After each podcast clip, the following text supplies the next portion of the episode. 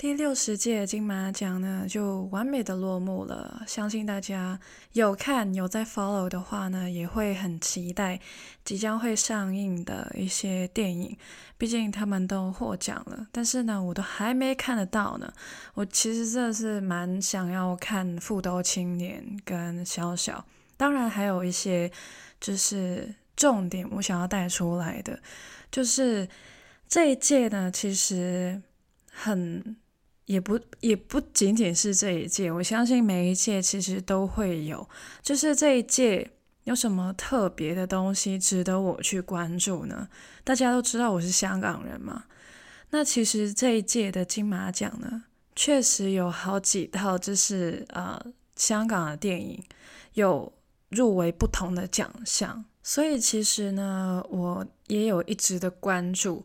虽然我人在台湾，但是我还是希望可以看到一些香港的电影。那这一次呢，就是要跟大家分享一部电影。然后这部电影呢，其实也有入围金马奖好几个啊、呃、奖项，就是比如说最佳女主跟最佳女配。那这一部电影呢，就叫做《白日之下》，白日之下。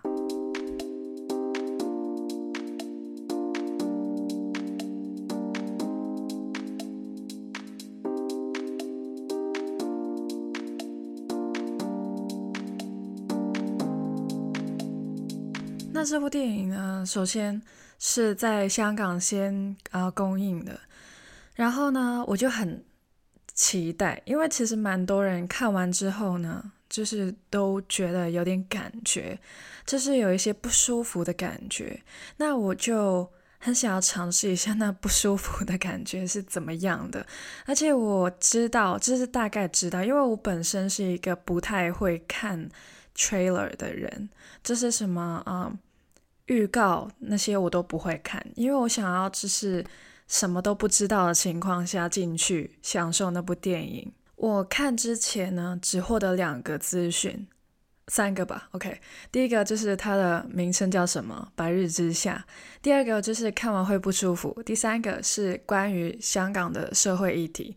那 OK，我知道了，它是一部香港电影嘛。问题就在于。台湾有没有上映这部电影呢？答案是有的。所以，假如大家有看到你附近的电影院有上映到这一部电影的话，大家真的是可以去看看。然后，呃，我接下来就会分享一下我去看这部电影所经历过的一些事情。就是一开始我，它当然是在香港上映嘛，大概是十一月二号吧，我记得，它那个时候上映。然后我就在想，台湾什么时候呢？然后我就去查，查到了十七号。所以呢，我就思考一下，十七号我能否抽空去看呢？最后我就。就是一直在等附近的电影院有没有，但是最后我没有，就是选择了一个很附近的电影院，我选择了一个比较小的电影院，然后我想要感受一下，就是在小的电影院里面看电影的感受，而且在台湾看香港的电影，我还真的不知道会不会有人看，所以呢，这也是算是一个小实验。那。呃，我自己本人呢，看电影有些小习惯，就是我不介意靠前一点，因为我想要就是就是有一种好像就是投很投入的那种感觉，就好像要跳进去电影里面的那种感觉。其次就是我很讨厌前面有人头的出现，这是我自己比较有一点小霸道的点，就在于这里。对，我就希望就是自己可以独享整个荧幕的那种感觉。电视儿童，对，然后呢，我其实呃，因为那个是小影厅，所以我已经就是尽量的靠前，但是又不想要太靠前，对，就是啊，好多东西要衡量去平衡啊，对，这也是我今天想要跟大家就是讨论的一个小重点啊，或者是大重点，对，就是平衡。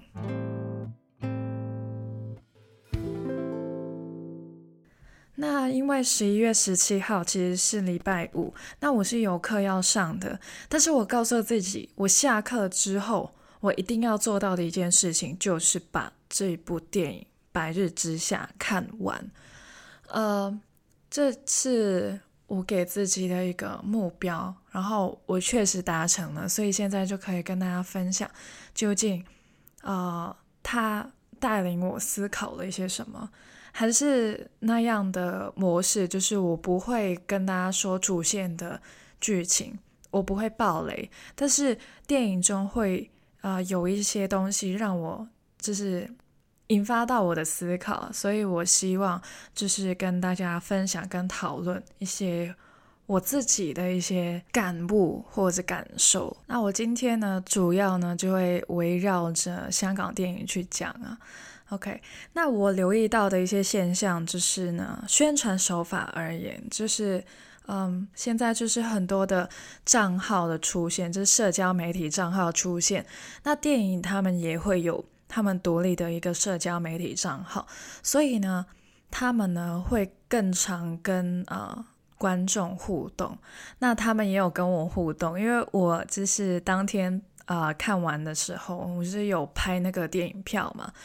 哇塞，香港人在台湾看香港的电影，这是真的是我的第一次。我之前在台湾看电影都是看啊。其他的或者是台湾的，那这一次呢，真的是真的有一种家的感觉，因为因为真的是呃很久没有听到那么多人讲广东话，那这是另外一种体验。那因为我自己也有在经营社交媒体的账号，所以呢，我就是有去上传一些线动，然后就有就是稍微的 tag 他们一下。那这是蛮，呃，就是有点让我小惊喜，有点让我小开心的一件事情出现了。就是首先是呃，这部电影的导演简君静导演，他转发了我的线动。那时候我觉得天呐，导演看到我看他的电影了。除此以外呢，隔了没多久。另外一个社交媒体账号转发了我的呃限动，就是电影公司天下一电影。那最后呢，当然就少不了《白日之下》（In Broad Daylight） 的官方社交媒体账号。那我真的是觉得这样子的宣传手法，就是跟呃观众的一个小互动，其实我自己会觉得说，呃，蛮好的。就是被转发、被按赞的那个心情，其实真的会变得 蛮好的。所以啊、我强烈建议你们继续这样子做。对，当然除了呃这样子的社交媒体的线上的做法，他们线下也有做一点东西，就是去电影院谢票。那呃，除了导演呢、演员他们也会去。所以有谁想要看明星呢？那就可以去看电影，或许散场的时候突然间，女主就站在你面前啊！当然，应该是要在香港才会获得这样子的一个啊、福利啊。但其实像现在越来越多啊、不同的电影也会有这样子的一个宣传，无论是哪一国的电影啊、比如说之前就是。呃，有一部台湾的电影来，也有他们的男女主来到香港那边做谢票的活动。那简导演他真的是非常的卖力做谢票的这个举动，因为大家都知道，那金马奖是十一月二十五号嘛，那他是周六，然后呢，他就立马就是典礼结束，他就立马回香港，然后二十六号周日。继续谢票活动，所以真的很多不同的宣传手法。因为其实电影它也是一个商业的活动，这是它有一部分就是想要啊、把电影卖出去，他想要更多人去看。呃，这就是我想要讨论的一个东西，因为呃我知道这是关于社会的议题。我会有一些问题出现呢，就是那电影很长，就是会，就是它还是一个商业的活动，它也是一个商品，可以这样子说。但是当然，有些人就会觉得说，电影怎么可以是商品呢？它是一门艺术，但是它当然是一门艺术，但是它就是会涉及一些就是交易。这交易是一个中性词啊，各位，OK，我没有就是偏哪一边，就是因为你去买票，你给钱，然后换得一张呃，那换得一张票，然后你再坐到电影院里面看电影，它就是一个交易过程。所以我会很想要知道，就是如何去平衡这个商业活动与艺术的呈现，就是你不能够一味的，就是。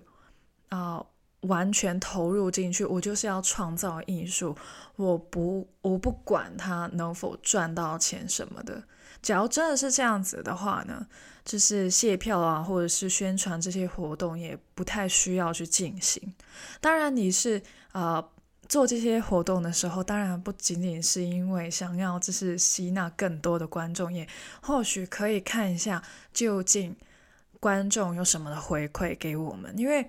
他其实很多人转，就是在他们限动 po 文的时候，他们会就是讲一下自己的一些想法，或或许是对电影的，也或许是对演员的，也或许是对于这社会议题的，有很多不同的方面可以去讲。反正就是这个社会上有很多的声音，那结合这部电影的话呢，大家就是会有更多的就是。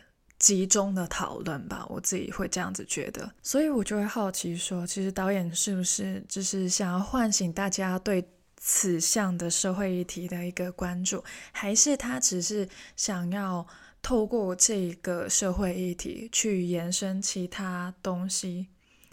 当然，其实有很多不同的含义，我们可以就是各自去呃自我解读。呃，一个更大的一个问题。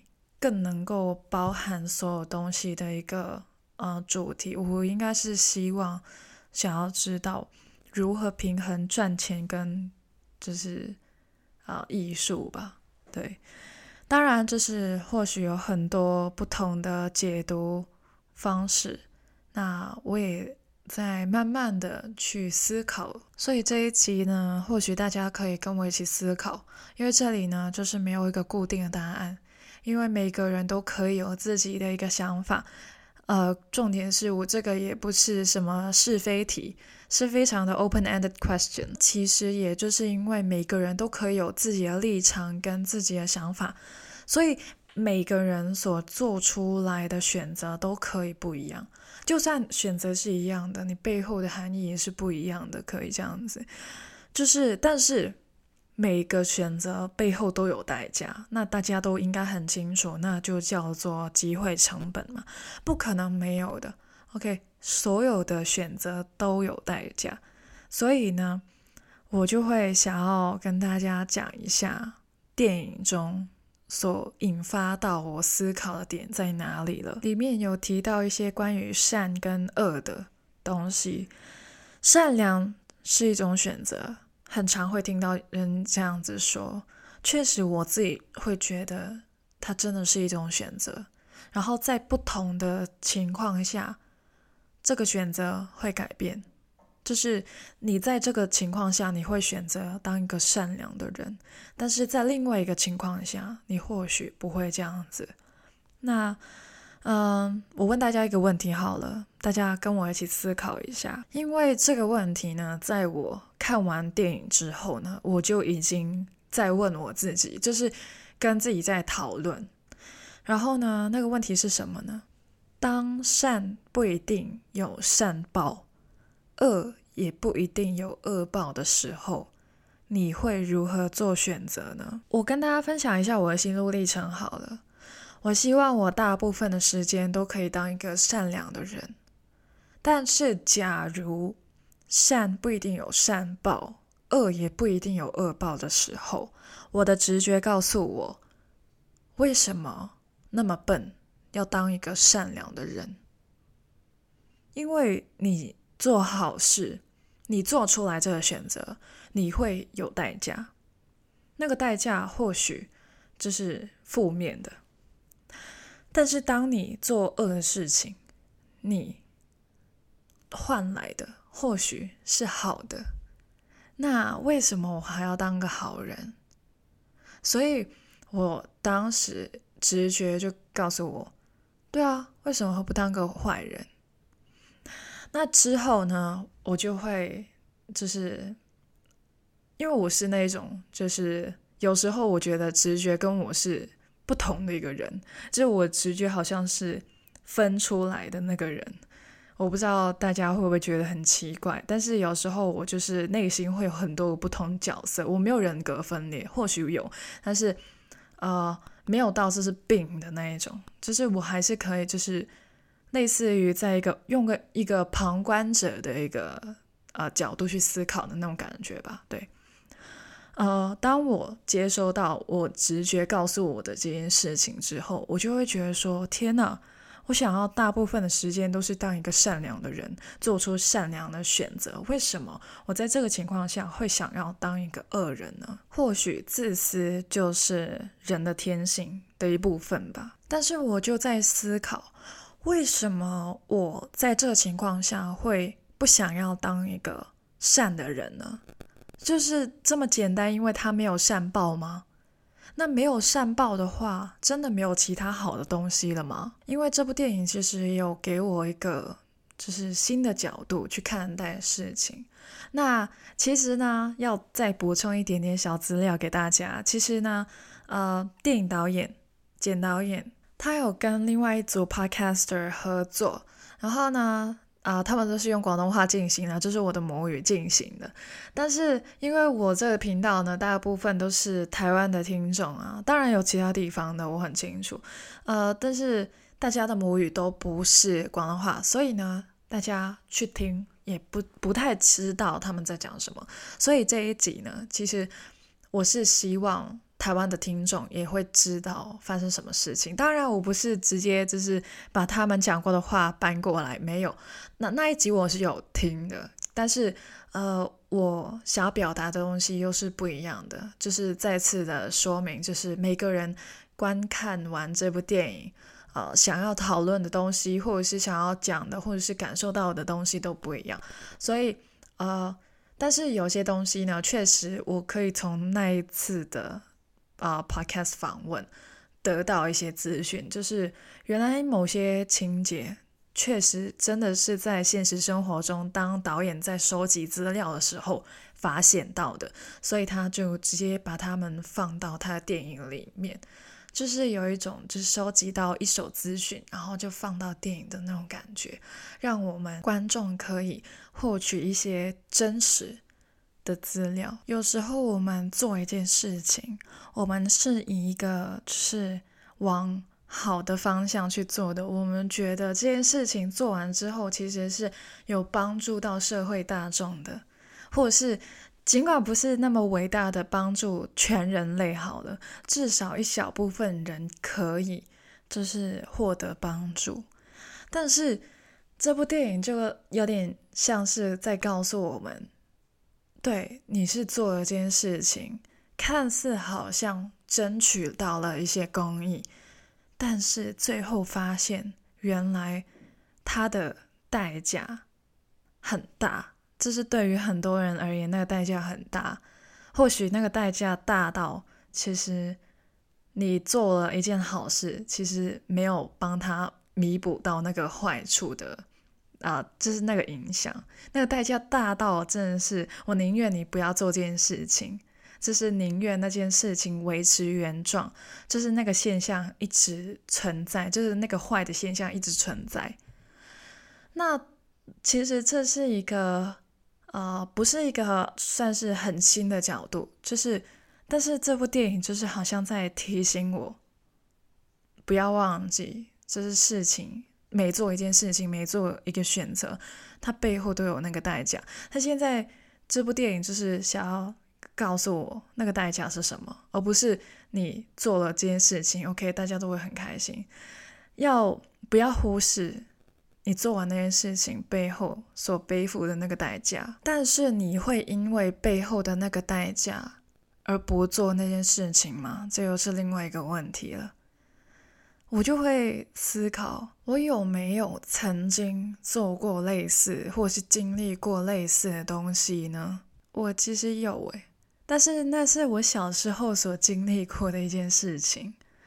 这是我有个朋友被欺负了，之后呢，我就跟老师说他被他们欺负了。那我想说，应该可以就是帮助到我这一位被欺负的同学吧。最后发生什么事呢？被欺负的被骂了一顿，或者是被提醒了吧，可以这样子说，也没有被骂。但是最后我也好像被埋怨了，为什么？被欺负的那个同学就跟我说：“你干嘛告诉老师啊？”他觉得我做的这件事情是不对的，我就会觉得说：“我帮你，我做错了吗？”我其实是想要做善良的人，做善良的选择，但最后好像把这件事情搞砸了。之后呢，发生什么事呢？矛头指向了我。那这个是真实的事件，OK？我还记得是那那些人是谁是谁啊？哈，我真的是还记得。这不是证明我是什么。很记仇的人，只是这件事情对于我而言是有一个，就是呃引发我思考的一个点吧。然后重点是这个现象蛮像这部电影的，所以我真的是强烈建议大家去看一下。然后你听完我这个小分享之后，再去看这部电影，你或许会有更多的。啊，深入的想法说不定，但是我刚刚的那个故事真的是跟这部电影有一点点轮廓上的相似，所以就在这边分享给大家。应该没有爆雷吧？应该没有。OK，你看完之后你就知道我有没有爆到雷了。OK，接下来呢，我就要跟大家分享在整部电影中我最爱最爱的一句台词。这一句台词就是“不要因为”。做对了一件事情而感到内疚。我是一个很常反省的人，就是我很怕自己会冲动的去做出一些选择，所以我在行动之前会思考很多。但是很常，就是没有那么多时间给你去思考，所以你总会有些时候就是需要，就是不能想太多，然后要立马去做。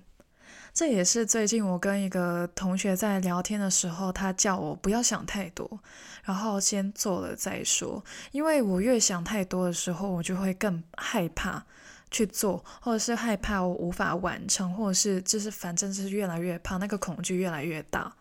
可是当我做完的时候，我还是会继续思考，就是我有没有做错这件事情，我做的对不对，我有没有哪些地方是可以更好的。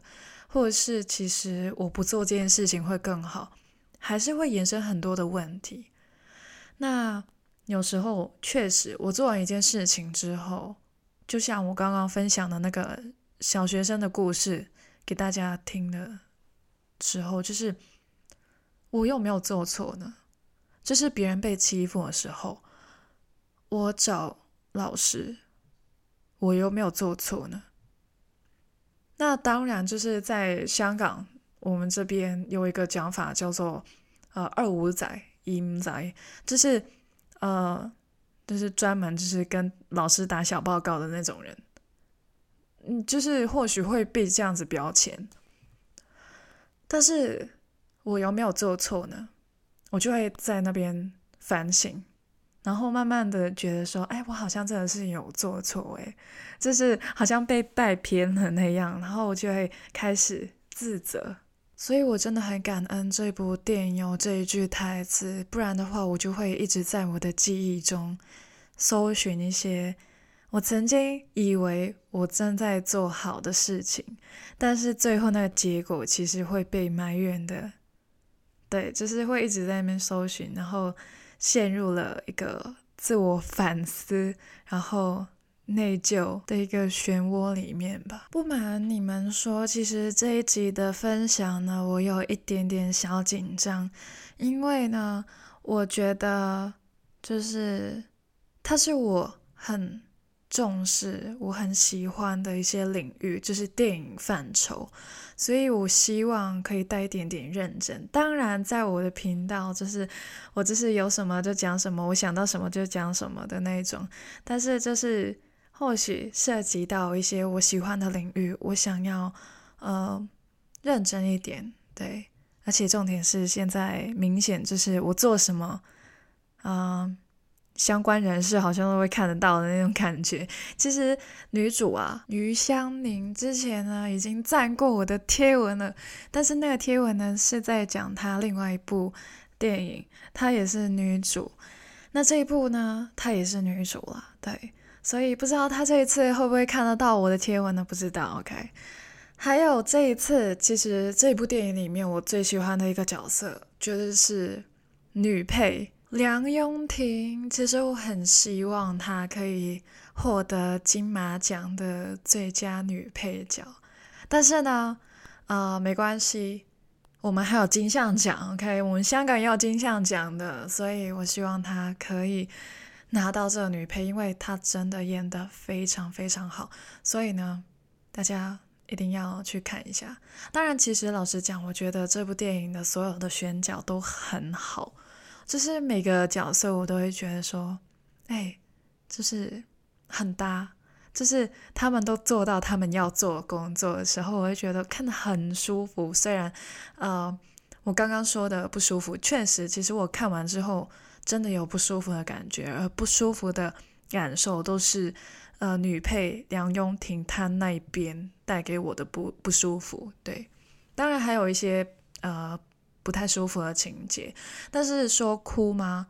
没有哭，但是我会真的是会触动到我的心，是真的。